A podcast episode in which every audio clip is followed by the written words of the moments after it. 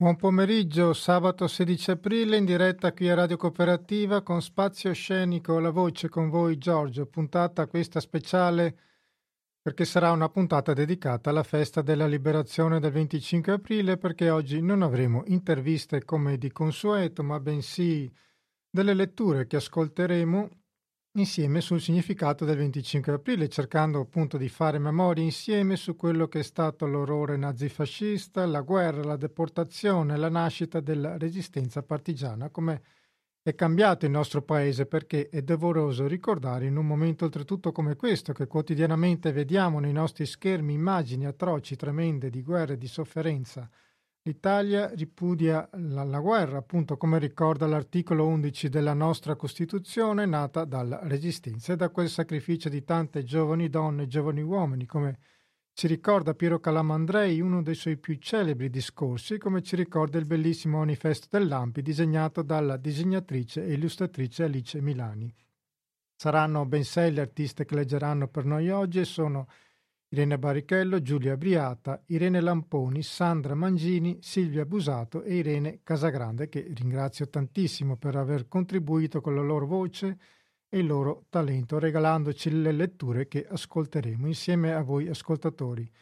Ascolteremo soprattutto il contributo che diedero le donne nella Resistenza, riconosciuto tardivamente, come ci ricorda Lidia Menapace, staffetta partigiana, scrittrice, senatrice della Repubblica Italiana. Nel 1945 le donne non vennero fatte sfilare, anzi additate come delle poche di buono dal popolo per aver vissuto costantemente con degli uomini, quello che era stato uno dei momenti di parità di genere che la Resistenza ci aveva insegnato in quel momento fu subito fermato. Vi leggo quello che scrive appunto Lidia Menapace, Neo Partigiana, un libro che vi consiglio se non l'avete ancora letto, e dice Certo ancora più mi disturba, e mi disturbava già allora l'imbarazzo e i giudizi della dirigenza resistenziale. Si sa che quando si organizzò la grande manifestazione di Milano, dopo la liberazione, Boldrini e Parri con tutti gli altri non permisero che le donne vi prendessero parte. Togliatti disse che era meglio non sfilare perché il popolo non avrebbe capito, frase che fu spesso usata per fermare le donne. Che cosa si dovesse capire di così difficile non si sa. Se doveva capire qualcosa, certo la censura non era il metodo migliore perché si capisse. Sono convinta che i capi della Resistenza preferirono che il loro potere e rappresentatività non fossero condivisi con le donne e si presero tutto. Non si incominciava tanto bene sotto questo profilo non era una faccenda marginale. Questa era Lidia Menapace da Io Partigiana, ma ora diamo voce alle letture Iniziamo con Irene Barrichello, docente e presidente dell'AMPI di Limena e appartenente al comitato di redazione di Pate Dipendente, con una lettura tratta da L'ufficiale sono io di Renata Viganò. Buon ascolto. Renata Viganò. L'ufficiale sono io. Da bimba e più tardi nell'adolescenza sognavo tante cose. Mi sarebbe piaciuto fare la ballerina di quelle classiche, sulle punte, con le sottanine di tulle e un nastro bianco nei capelli. Oppure essere una grande attrice e recitare la figlia di Iorio scoppiando nelle grida improvvise e profonde di Mila di Codro. Poi cominciai a scrivere versi e allora fui certa di diventare una famosa scrittrice e pensavo di me in terza persona e in endecasillabi. Essa era un genio e non se ne vantava, una bellezza e non se ne accorgeva. Certi giorni lo specchio non mi confortava molto in quanto alla faccenda della bellezza. Allora m'accontentavo del genio, per il quale, così riposto e segreto, non temevo smentite. Una volta decisi di fare il dottore in medicina. Renata Viganò, dottore, non dottoressa, eh, in medicina e chirurgia. Mi pareva che avrei dovuto vestire di nero, un sobrio tailleur confezionato da un grande sarto. Per le ore di visita mi riservavo dei camici bianchi molto eleganti L'università però non mi era troppo simpatica per il fatto che molte studentesse portavano gli occhiali e io mi ci rifiutavo energicamente malgrado la mia intensa miopia. E allora pensavo che avrei potuto invece diventare un'infermiera di bordo su un transatlantico e viaggiare tutto il mondo. In mancanza del transatlantico mi sarebbe bastato un posto di infermiera terrestre, naturalmente caposala, in un ospedale della Croce Rossa per via della divisa, che mi piaceva molto. Non trascuravo neppure il matrimonio per avere dei bambini, ai quali avevo già scelto il nome. Del marito non mi importava granché, purché fosse un signore anziano, serio, che stesse molto assente, per esempio un diplomatico o un comandante di marina. Non mi dispiaceva neppure pensare che sarei rimasta vedova dopo un naufragio, dove egli si sacrificava per non abbandonare la nave. Una vedova bella, a cui donava il lutto stretto. Dicevo di me, ella sorrise sotto il velo nero, dove luceva la sua chioma bionda. Veramente non ero bionda, avevo soltanto qualche modesto riflesso quando mi asciugavo al sole dopo essermi lavata la testa, ma non giudicavo poi necessario che tutto fosse preso alla lettera. Sogni, sogni, essere attrice, ballerina, scrittrice, dottore, infermiera di bastimento di Croce Rossa, vedova di un eroe. Ma un ufficiale no? Proprio non ci avevo mai pensato. Il concetto di ufficiale mi era rimasto dai giovani tempi della vita con un disegno ben formato e preciso, rappresentato nella realtà da mio cugino Raul. Eravamo cresciuti insieme, io, lui, suo fratello Cesarino, tre ragazzi sempre con le mani sporche, e giocavamo agli indiani, lunghe recite rumorose, con Salgari regista e sceneggiatore. Poi venne la guerra, ed era poco che avevamo calato il sipario sul corsaro nero e gli altri di diverso colore la ritirata di Caporetto ci portò via il maggiore dei due fratelli che divenne la fotografia di un soldato chiamato il povero Cesarino. E la pace ci restituì il secondo, tenente di cavalleria. Era splendido. Aveva la divisa grigia in diagonale, il colletto nero dei lancieri di Mantova, molto importante e profondamente diverso dalle dimesse mostrine della fanteria, il berretto altissimo, rigido come un tubo di stufa, con i due fatidici filetti, segno del grado, gli stivaloni, non i gambari come gli scalcinati colleghi delle altre armi, il grande mantello azzurro, la sciabola e il cavallo. Per la verità il cavallo non lo vedemmo mai, perché apparteneva a quella parte della sua vita, misteriosa e affascinante, che si chiamava caserma e servizio. Quando si alzava da tavola e si allacciava al cinturone e poneva la guardia della sciabola sull'avambraccio destro, i discorsi si interrompevano e tutti lo guardavamo con una sfumatura di rispetto. Vado in caserma, diceva, e noi non riuscivamo a capire che cosa potesse andare a fare in caserma il nostro ragazzo di vent'anni che aveva scherzato e riso con abbandono fino a un momento prima.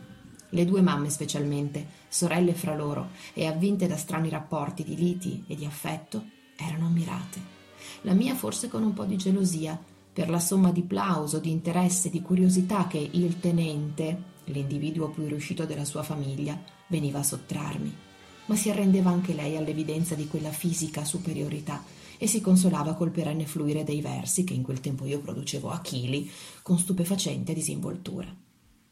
Con l'andare dei giorni, svanita la prima ondata di euforia, cominciamo ad accorgerci che il mantenimento di un ufficiale dei lancieri non era cosa da prendersi con leggerezza lo stipendio bastava sì e no per il cavallo, e il tenente, con le sue divise, camicie e cravatte e il denaro occorrente per il decoro del grado, pesava talmente sul bilancio da rendere assai meno piacevole l'orgoglioso privilegio di avere in famiglia un rappresentante della più aristocratica arma dell'esercito. Messi nell'alternativa di stringere la cinghia insieme con un ufficiale di cavalleria o di mangiare regolarmente in compagnia di un borghese, ci trovammo d'accordo per il secondo corno del dilemma, compreso Raul, che dette senza rimpianto le dimissioni. Liquidato l'invisibile e famelico cavallo, qualcuno di noi si fece un vestito con la stoffa diagonale della divisa e il cuoio degli stivaloni, dopo tentativi di vendita resi vani dall'inflazione di calzature militari, fu adoperato per le nostre scarpe. Così si bloccò per mio cugino Raul la strada della carriera militare e poco dopo gli si chiusero anche tutte le altre, tranne una grigia e fredda, della malattia verso la morte. Anche lui fu attaccato al muro in un ritratto e ridivenne per sempre, morendo, il tenente di cavalleria. No, davvero non avevo mai pensato che sarei stato un ufficiale.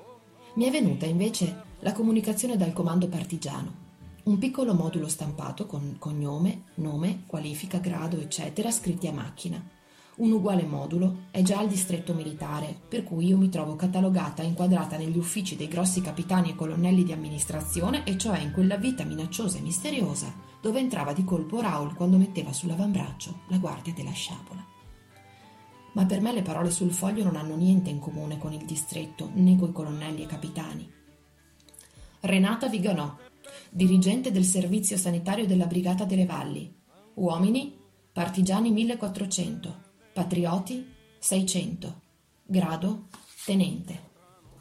Questo vuol dire le case di contadini dove arrivavo dopo chilometri in canna una bicicletta, portando una cassa, una valigia, una sporta, e la consegnavo come un oggetto prezioso. Scarsi medicinali, qualche fascia, una bottiglia di alcol denaturato. Nessuno tocchi niente soltanto in caso di necessità e fate economia, che di questa roba ce n'è poca. Vuol dire camminare al buio, o al sole, o sotto la pioggia e la neve, e medicare e fasciare come si può, e guardare il dolore negli occhi del ferito, che aveva fiducia e paura di me. Fiducia perché tanto medici non ce n'erano, e paura che non ne sapessi abbastanza. E stare vicino a uno che muore, e non potergli fare niente. E intanto si sentivano cadere le bombe vicino, frusciare le granate, e a lui non importava più né di aeroplani né di artiglieria. Vuol dire passare posti di blocco tedeschi con il biomambino per mano. E la borsa, dove sotto le patate c'erano gli esplosivi o i timbri della brigata o le rivoltelle. Vuol dire abitare in capanne di paglia, in baracche di legno, in case allagate, in cui si giungeva in barca al primo piano. E sempre aeroplani in picchiata, e scoppi di artiglieria, e voci tedesche urlanti. E tante facce di compagni, molte senza nome e tutte familiari che riconosco subito anche in mezzo a una folla, o che ricordo per l'ultima volta su una barella da stalla o dentro quattro legni inchiodati. Vuol dire vedere andar via mio marito col mitra e aspettare delle ore finché ritornava. E magari quando ritornava andar via subito con pochi stracci e due reti da letto su un carro, e noi dietro come zingari.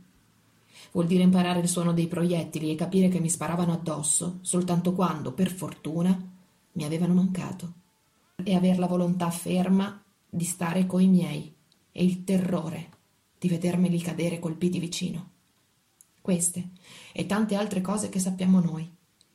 Ma vuol dire anche tornare, essere salvi e trovare tutto diverso da quello che si era immaginato. Ricevuta la comunicazione, andai dai carabinieri per una firma. Non so perché, ma non mi è simpatico andare dai carabinieri.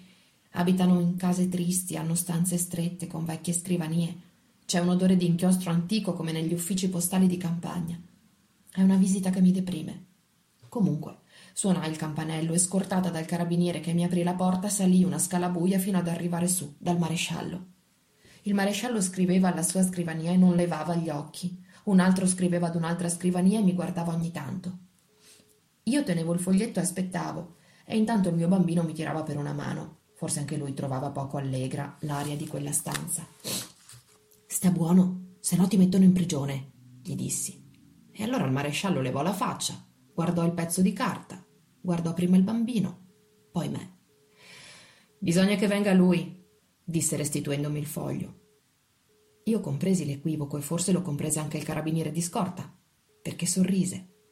Sporsi di nuovo sulla scrivania il piccolo modulo stampato nella speranza che il maresciallo, rileggendo il nome, la qualifica e il grado, si rendesse conto.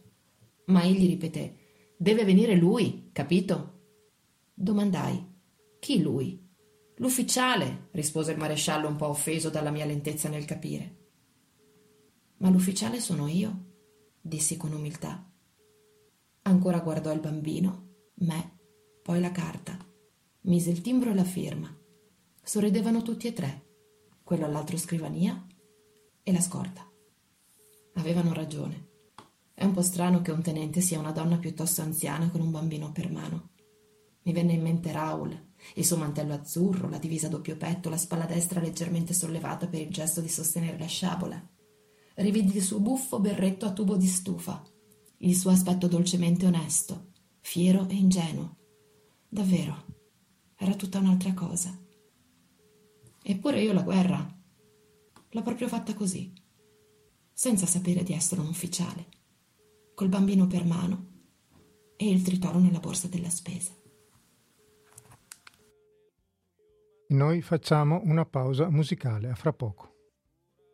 Questa era Eric Camus con Il Ponte tratto dal suo album Nature che è stato presentato pure qui da noi. Proseguiamo con la seconda lettura di oggi che ci viene donata da Irene Lamponi tratta da Io, partigiana di Lidia Menapace, che abbiamo citato prima. Irene Lamponi, attrice veneziana, ha lavorato molto con lo stabile del Veneto, attualmente vive e lavora a Genova.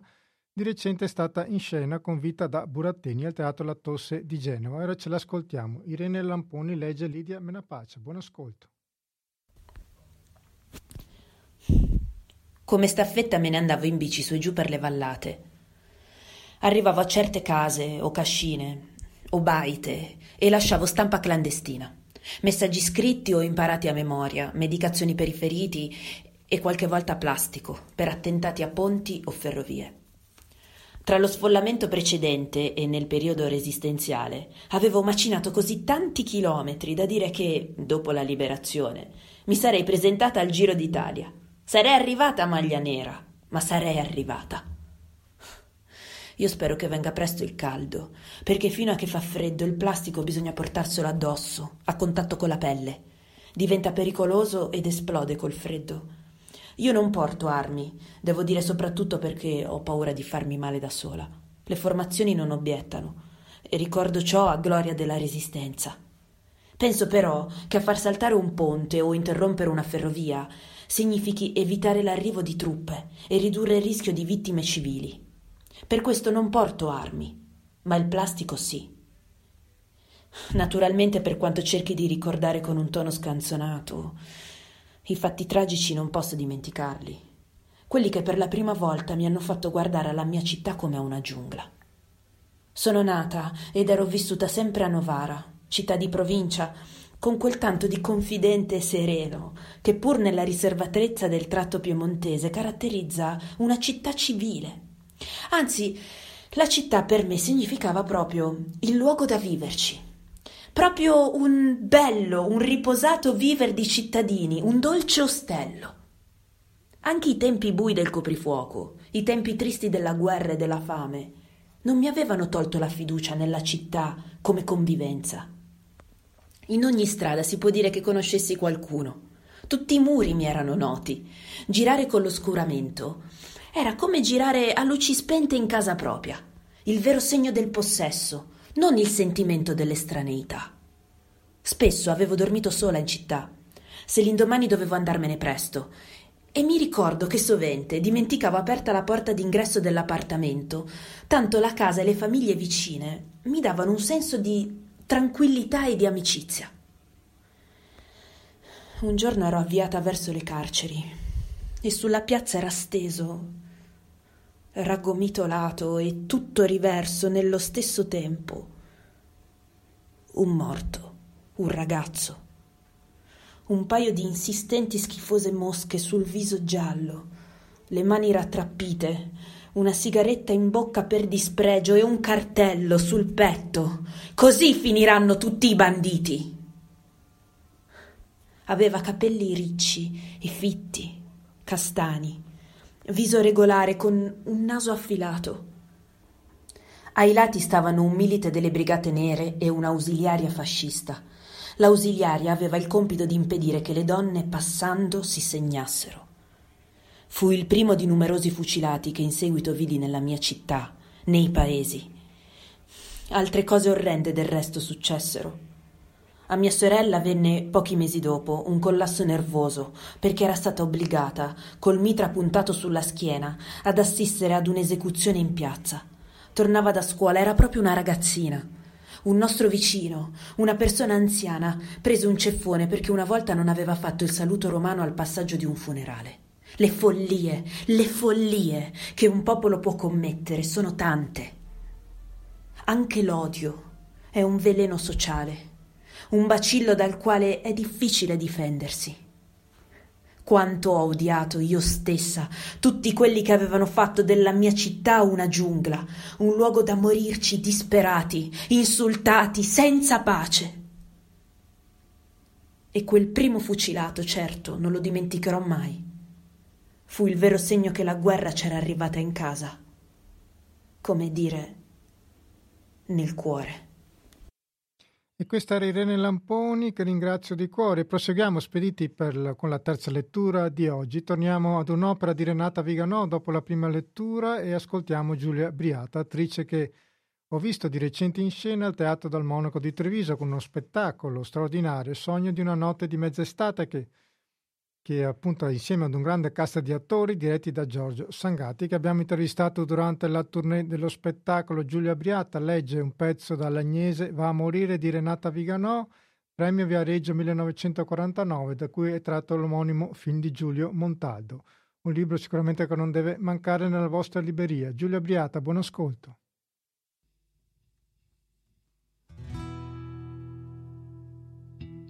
La mattina della vigilia di Natale la neve era così alta che dall'Agnese dovettero farla rotta per uscire di casa. Si sedette presso alla stufa a far la calza. La calza va per conto suo, non rovina i pensieri. E lei pensava a tante cose, muovendo le mani e i ferri, senza guardarli. Pensava al Natale dell'anno scorso, sola come questa volta, ma a casa sua. La sera erano venuti i compagni anche allora non si fece festa. Da poco aveva saputo che Palita era morto. Le dissero le stesse parole. Riposati, va a letto presto, avremo tanto da lavorare. Era andata a letto presto, con la gatta nera che faceva le fusa. Ron, ron, ron, ron, lunga, distesa sotto la coltre, contenta che lei non la mandasse via. E si sognò Palita le disse che non pensasse a Natale. Dove stava lui le feste non c'erano.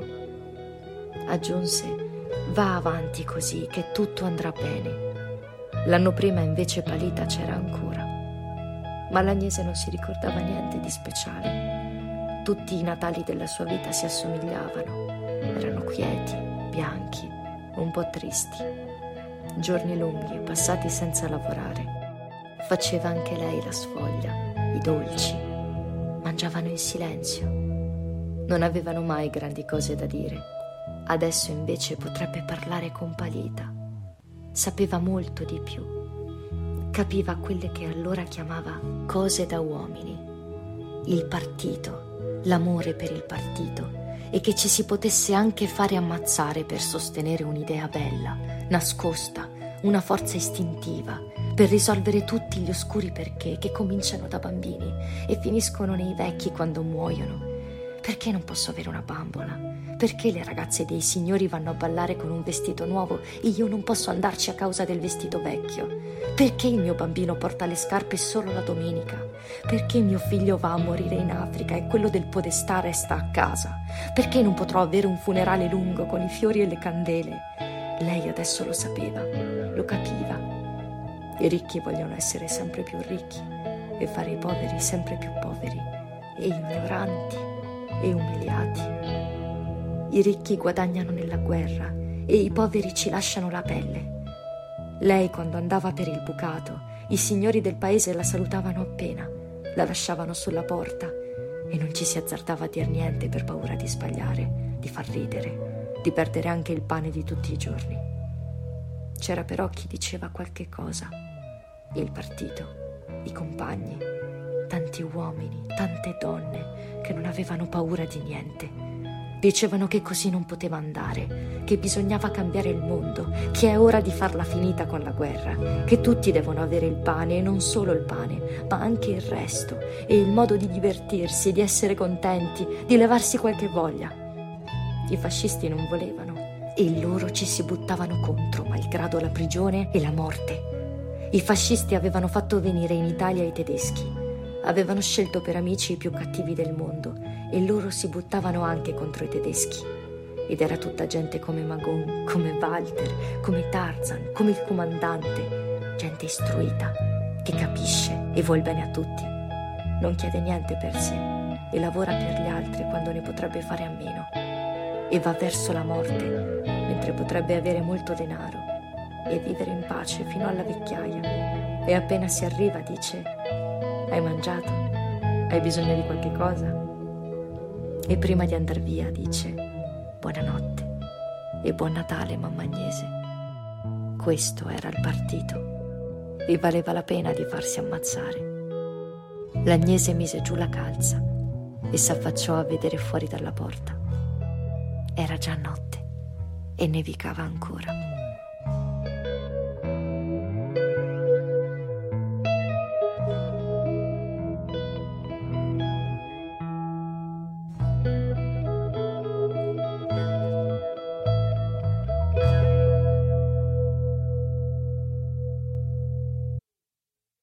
Noi facciamo una pausa musicale. Buon ascolto. il Vento, l'Itfiba che sono in tournée pure qui a Padova con la loro appunto, tournée di chiusura dopo 42 anni di carriera e quindi l'Itfiba chiudono appunto il loro percorso artistico. Noi proseguiamo con le letture di oggi per fare memoria insieme sul significato della festa del 25 aprile. La quarta lettura è una testimonianza e arriva dall'attrice Silvia Busato con una lettura tratta da Voci Partigiane Venete di Maria Teresa Sega che ha di recente eseguito alla casa Respiro di Morgano Veneto. Ora ci ascoltiamo Silvia Busato. Buon ascolto. Mi chiamo Anna Maria Lorenzoni. Sono nata il 28 luglio 1923 a Nervesa della Battaglia. Eravamo tre fratelli due femmine e un maschio. Si viveva bene. Noi fratelli siamo stati tutti e tre in collegio. Quando avevo tredici anni era venuta a trovarci una zia che abitava in Francia. All'inizio sua figlia mi parlava solo in francese. Così, stando assieme, giocando, io avevo cominciato a capirla. Allora mia zia mi ha proposto di andare a vivere un anno con loro. E io, entusiasta, sono andata. Avevo appena finito la quinta elementare. Durante l'estate ho preso lezioni private a casa dei miei zii. Sono stata tre anni in Francia. Sono ritornata nel 39 perché ormai era scoppiata la guerra. Mio papà aveva scritto a mia zia perché mi riportasse a casa. Viene una guerra bruttissima, le aveva detto, e io non voglio essere separato dalla ragazzina. E sono tornata in Italia, che avevo sedici anni. Prima ero fascista, perché le idee che mi avevano inculcato in Italia fin da bambina erano quelle. Ma quando sono tornata a casa dalla Francia, avevo una cultura diversa e ho visto l'Italia sotto tutta un'altra luce. La Francia era più dolce, più tranquilla, più serena. Qua eravamo costretti. Loro invece erano liberi di scegliere. Loro non avevano un partito così potente. Qua c'erano dei libri proibiti. Non si poteva leggere neanche una riga di un altro paese. Vedevamo solo le cose come volevano i fascisti, le scrivevano come volevano loro. In Francia, invece, Potevo leggere tante cose, anche straniere, così il cervello girava meglio. I tre anni che sono stata via, dai tredici ai sedici, quelli del passaggio da bambina a quasi donna, mi avevano cambiata. Quando sono tornata a casa, sono stata un anno senza fare niente. Poi mia sorella, che era diventata maestra, mi ha aiutata a riprendere l'italiano, la grammatica, il latino, mi sono preparata da ottobre a giugno e ho fatto i quattro anni delle magistrali inferiori e sono stata promossa. Ho iniziato a fare la staffetta subito dopo, assieme a mia sorella e alla ragazza di mio fratello. Avevo un fidanzato allora, da tre anni ormai, che era al quarto anno di medicina a Padova. Lui non si era mai espresso, era indifferente gli bastava fare gli esami e andare a scuola. Ci andava in bicicletta e tornava a casa solo il sabato. Però aveva una sorella fascista. La paura era quella che lui potesse parlare con la sorella. Così con lui. Ho sempre taciuto, fino alla liberazione. Il giorno della liberazione, che da noi è stato il 27 aprile, alle prime ore del mattino i tedeschi, che avevano occupato una villa al di là di casa nostra e avevano lì il loro comando, hanno cominciato a mettere in movimento le macchine e a prepararsi alla partenza. Avevano avuto l'ordine di scappare. Era tutto un fuggi-fuggi. Allora abbiamo capito che era veramente la fine ed è toccato a me andare a Nervesa ad avvertire che i tedeschi stavano scappando. L'esperienza resistenziale ha cambiato qualcosa nella mia vita. Mi ha insegnato il valore della libertà. Alla fine della guerra era tutto un altro pensare. Io, per esempio, ho lasciato il mio ragazzo dopo quattro anni. Era ritornato a casa da Padova due giorni prima della liberazione e mi aveva detto Sai, ho incontrato tanti sbandati per la strada, invece di stare a casa a badare ai fatti loro. Io gli avevo risposto Guarda che non abbiamo tutti la stessa testa. C'è bisogno anche di quelle persone là. Il giorno della liberazione mi ha visto in piazza con i partigiani, perché ero andata a raggiungere quelli che erano scesi dalla montagna, e mi ha detto Vieni a casa. Ho detto no. Mi ha detto Ma cosa fai qua? Non lo sapeva mica.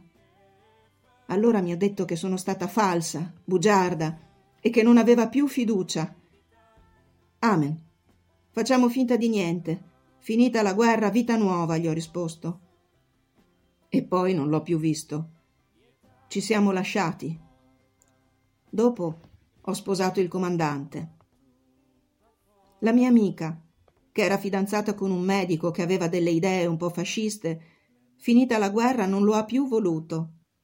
In tre eravamo, tutte e tre fidanzate da qualche anno, e tutte e tre ci siamo sentite più libere, fuori da quell'inquadramento che avevamo avuto da bambine, cambiate e più felici. Sarà stato anche perché era appena finita la guerra. Delle donne che hanno partecipato alla resistenza come staffette, quelle che non avevano studiato, sono ritornate al loro ruolo. Quelle che erano ragazze di casa non hanno visto cambiare di tanto la loro vita. C'è stata una diversità nella vita del dopoguerra tra quelle che erano preparate culturalmente e quelle che non lo erano. Quelle che non erano istruite non hanno capito veramente la resistenza. L'hanno fatta per aiutare un fratello, il loro ragazzo, ma non avevano nessuna motivazione ideologica alle spalle. Di quelle che ho conosciuto io, poche hanno continuato il loro impegno. Mi ricordo che quando c'è stata la rivoluzione culturale del 68 e io avevo i miei due figli che erano dei sessantottini, ho cominciato a sentirmi per certi versi come loro. Quel peso che avevamo avuto noi di essere sempre costretti, di dover accettare tutto quello che ci veniva imposto dal fascismo, era stato spezzato da quello sprazzo di libertà che è stata la resistenza. E loro, i ragazzi del 68, hanno fatto lo stesso. Anche le donne, che dopo la guerra erano ritornate ai loro ruoli tradizionali, dovevano ritrovare lo spirito della resistenza. Noi altri che siamo stati partigiani ci siamo ritrovati in quello che i nostri figli chiedevano nel 68. All'inizio loro avevano cercato di tenercelo nascosto, ma poi gli ho detto che non c'era niente da nascondere. Se per voi questa è una rivoluzione, ho detto, se volete cambiare il sistema, è giusto così. Anche ai nostri tempi, con la nostra rivoluzione, è stata grande la differenza tra il prima e il dopo, soprattutto per una donna che ha capito come le cose erano cambiate. Io, così, dopo, sono riuscita a capire i miei figli e ho capito il femminismo. Ho raccontato di questo mio impegno durante la Resistenza e del mio ruolo di staffetta ai miei figli e anche ai miei nipoti. Ho conservato questa memoria. Come maestra ho raccontato quello che è successo ai miei alunni e loro mi domandavano, mi domandavano quello che avevano fatto i partigiani, come erano vestiti e perché. Ma dati i colleghi, ostili e indifferenti, non si poteva fare di più. Comunque io raccontavo. Delfina Borgato. E noi facciamo una pausa musicale. A fra poco. Questi erano gli extra con la voce di Giulio Casale. Quinta lettura di oggi. Per questa puntata speciale dedicata alla festa di liberazione arriva da Sandra Mangini, attrice, autrice, regista una grande carriera artistica e Sandra Mangini ci porta una lettura tratta da Non si poteva dire di no di Delfina Borgato. Di recente Sandra Mangini ha diretto l'attrice Ottavia Piccolo nello spettacolo Cosa Nostra spiegata ai bambini di Stefano Massini che ho visto al Teatro Busan di Mogliano Veneto, il cui direttore artistico è quella splendida persona che è Giuseppe Emiliani, che saluto e che mi dà sempre la possibilità di intervistare gli artisti che vanno in scena al Busan. In quell'occasione appunto ho intervistato Ottavia Piccolo, grande artista, attivista, persona davvero gentilissima Sandra Mangini che ci legge appunto questa lettura di Delfina Borgato e ci manda anche appunto una presentazione di questa lettura che dice Delfina Borgato nasce a Saonara in provincia di Padova nel 1927, primogenita di 11 figli. Cresce in una famiglia contadina che aveva preso in affitto alcuni campi de- dagli sgavarati, vive in famiglia anche la zia Maria. Dopo la quinta elementare Delfina va a lavorare come apprendista sarta, vicino a casa c'è un campo di lavoro che ospita 130 prigionieri inglesi e di varie nazionalità catturati durante la guerra d'Africa. Dopo l'8 settembre fungono dal campo e si disperdono nella campagna. Maria diventa l'organizzatrice degli aiuti a questi prigionieri sbandati, raccoglie viveri, indumenti per loro e a fine autunno, tramite la farmacista del paese, entra in collegamento con le sorelle Martini, la rete di salvataggio Frama, in cui le ragazze sono inserite per il trasporto dei prigionieri in Svizzera. Maria coinvolge pure la nipote Delfina e riescono a portare in salvo una cinquantina di alleati, ma nel marzo del 44 con una rettata di fascisti e tedeschi arrestano tutti gli uomini e le donne dell'organizzazione. Queste ultime, portate per i primi quattro mesi nel carcere di Santa Maria Maggiore di Venezia, vengono poi mandate nel campo di concentramento di Bolzano, da dove vengono deportate in diversi lager. Maria Ravensbrück, Delfina Mattause e poi a Linz. A Delfina viene consegnato un libretto come lavoratrice. Tornata a Saonara dopo la guerra viene riconosciuta partigiana combattente appartenente alla, brigata, alla settima brigata Garibaldi di Padova. Nel 1955 sposa Noè Orlando, amico del fratello di Pasquino, e si trasferisce a San Bonifacio in provincia di Verona dove muore nel 2015. È sempre stata attiva nel trasmettere la memoria di quanto ha vissuto e conosciuto. E noi ci ascoltiamo allora Sandra Mangini che legge la storia di Delfina Borgato. Buon ascolto. Delfina Borgato Saonara, settembre 1943 una volta la vita era così. Finita la cena si girava la sedia e si diceva il rosario. Dopo gli uomini parlavano dei loro affari, dei raccolti, delle bestie e le donne facevano i loro lavori. Se c'era qualcuno che stava male, si cercava di dare una mano. Se si faceva il brodo, lo si portava vicino che stava male, c'era come una predisposizione ad aiutare che doveva essere una cosa senza pensarci su. Non si era buoni di dire di no. Fino ai sedici anni sono sempre vissuta a Saonara. Andavo a imparare a fare la sarta, ma se c'erano lavori da fare in campagna stavo a casa perché, essendo la maggiore e con tutti questi dieci fratelli ancora piccoli, c'era bisogno. Ho fatto la quinta e poi mi hanno tenuto a casa. Se fosse un uomo si potrebbe anche fare un sforzo, ma essendo una donna, che già fatto a quinta... A me invece piaceva tanto scrivere.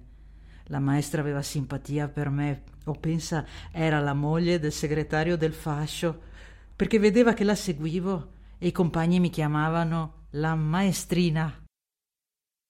Vicino a casa mia c'era un campo di concentramento di prigionieri. Erano tutti dei marcantoni grandi e grossi.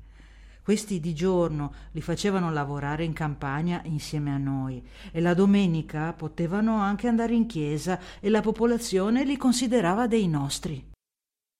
Quando questi hanno cominciato a scappare e a nascondersi nei campi durante la vendemmia, per esempio, si avvicinavano e, stando sempre attenti che non ci fosse qualcuno, ci, ci aiutavano, perché all'inizio non c'era questo pericolo.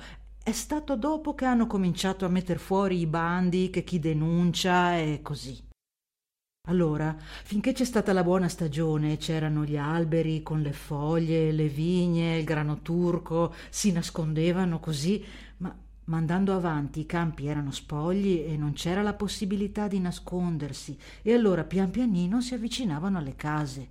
Venivano a scaldarsi, a bere una scodella di latte, veniva uno, poi si passavano la parola e non finiva mai. La mamma aveva paura che andasse a finire male, e il papà ripeteva Prima o poi ne brusa a casa coi sigarette. Mia zia, che era libera, non era sposata, era, era suora. Eh, quando sentiva che venivano a bussare, usciva a vedere e loro hanno cominciato a dire che avevano freddo, che non sapevano dove dormire. Allora mio papà metteva la scala appoggiata al fienile, gli diceva quando che rivede su, tira su la scala, in modo che se vi i tedeschi, non vedendo la scala, non pensa che si là, insomma. Dopo ci sono stati quelli che hanno cominciato a ammalarsi di bronchite perché era freddo e non avevano più niente da vestirsi. Allora mia zia andava a chiedere alle famiglie che lei pensava disponibili qualche vestito, qualche maglione, qualche cosa per poterli vestire. E siccome che lei non andava in bicicletta perché era eh, claudicante, allora mi diceva, stasera quando te vieni fuori da lavorare con la bicicletta, te vai fin là che ad avermi preparato un pacco di vestiario e te lo porti casa. E io andavo, volentieri, perché intanto facevo un giretto in bicicletta, non, non era una cosa che mi costasse fare.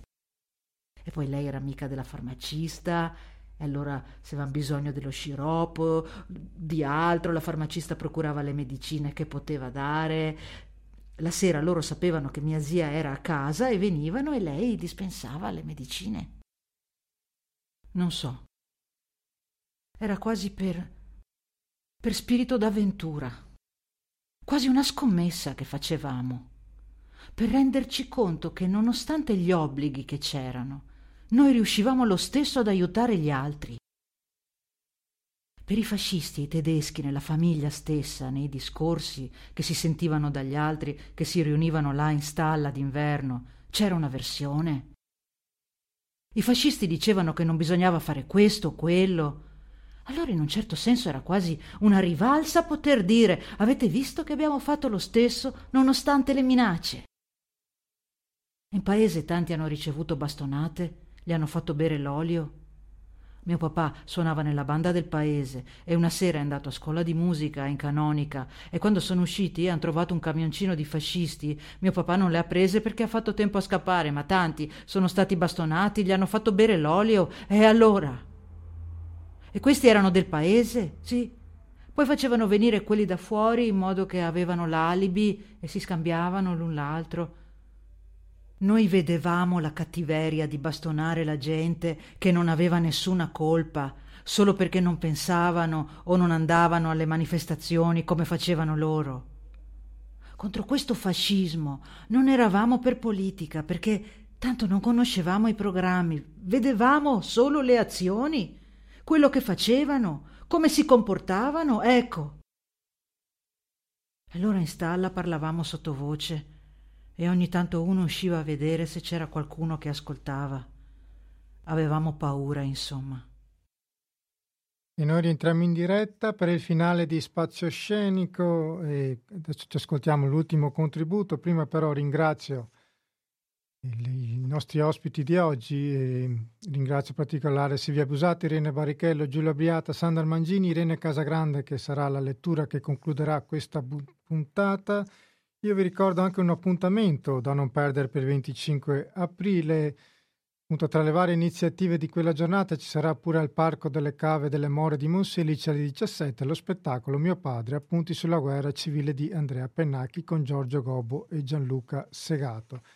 Allora noi concludiamo con appunto la lettura di Irene Casagrande che ci legge una poesia di Pierpaolo Pasolini di cui ricorda, si ricorda il centenario della nascita. Questa è una poesia dedicata al fratello Guido che faceva parte dei partigiani dell'Osoppo e è stato ucciso a 19 anni. E subito dopo ci ascolteremo una versione di Bella Ciao molto particolare, molto acustica di Eric Camus e poi come sempre la nostra sigla finale Terra che trema. Allora io vi ringrazio per essere stati all'ascolto. Irene Casagrande, bella ciao e poi la nostra sigla. Grazie a tutti di cuore. Buona Pasqua e buon 25 aprile. Resto in piedi. Tra questa folla quasi il gelo, che da Trinità dei Monti, dai duri vegetali del Pincio, rasi contro le stelle i chiusi orizzonti, spegne la città mi spegnesse il petto. rendendo puro stupore i monchi sentimenti, pietà, amarezza. Getto intorno sguardi che non mi sembrano miei, tanto sono diverso. Non è l'aspetto di gente viva con me, questo. Nei suoi visi c'è un tempo morto che torna inaspettato, odioso, quasi i bei giorni della vittoria, i freschi giorni del popolo, fossero essi morti. Per chi è andato avanti, ecco intorno il passato, i fantasmi, i risorti istinti. Questi visi giovanili precocemente vecchi, questi storti sguardi di gente onesta, queste vili espressioni di coraggio. La memoria era dunque così smorta e sottile da non ricordarli. Tra i clamori cammino muto. O forse sono muti essi, nella tempesta che ho nel cuore e nel senso di perdita del proprio corpo che dà un'angoscia improvvisa, in silenzio. Al fianco mi si scopre un compagno. Con me, intento e indeciso, si muove tra la ressa, con me. Guarda nei visi questa gente, con me il misero corpo trascina tra i petti che coccarde colmano di vile orgoglio. Poi, su me, posa lo sguardo. Tristemente gli arde col pudore che ben conosco, ed è così mio quello sguardo fraterno, così profondamente familiare, nel pensiero che dà a questi atti senso eterno.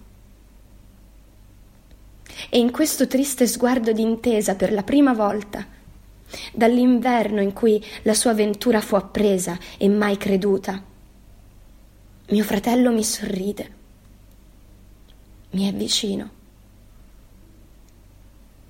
Ha dolorosa e accesa nel sorriso la luce con cui vede, oscuro partigiano, non ventenne ancora, come era da decidere con vera dignità, con furia indenne d'odio, la nuova nostra storia. E un'ombra in quei poveri occhi, umiliante e solenne. Egli chiede pietà con quel suo modesto, tremendo sguardo, non per il suo destino, ma per il nostro.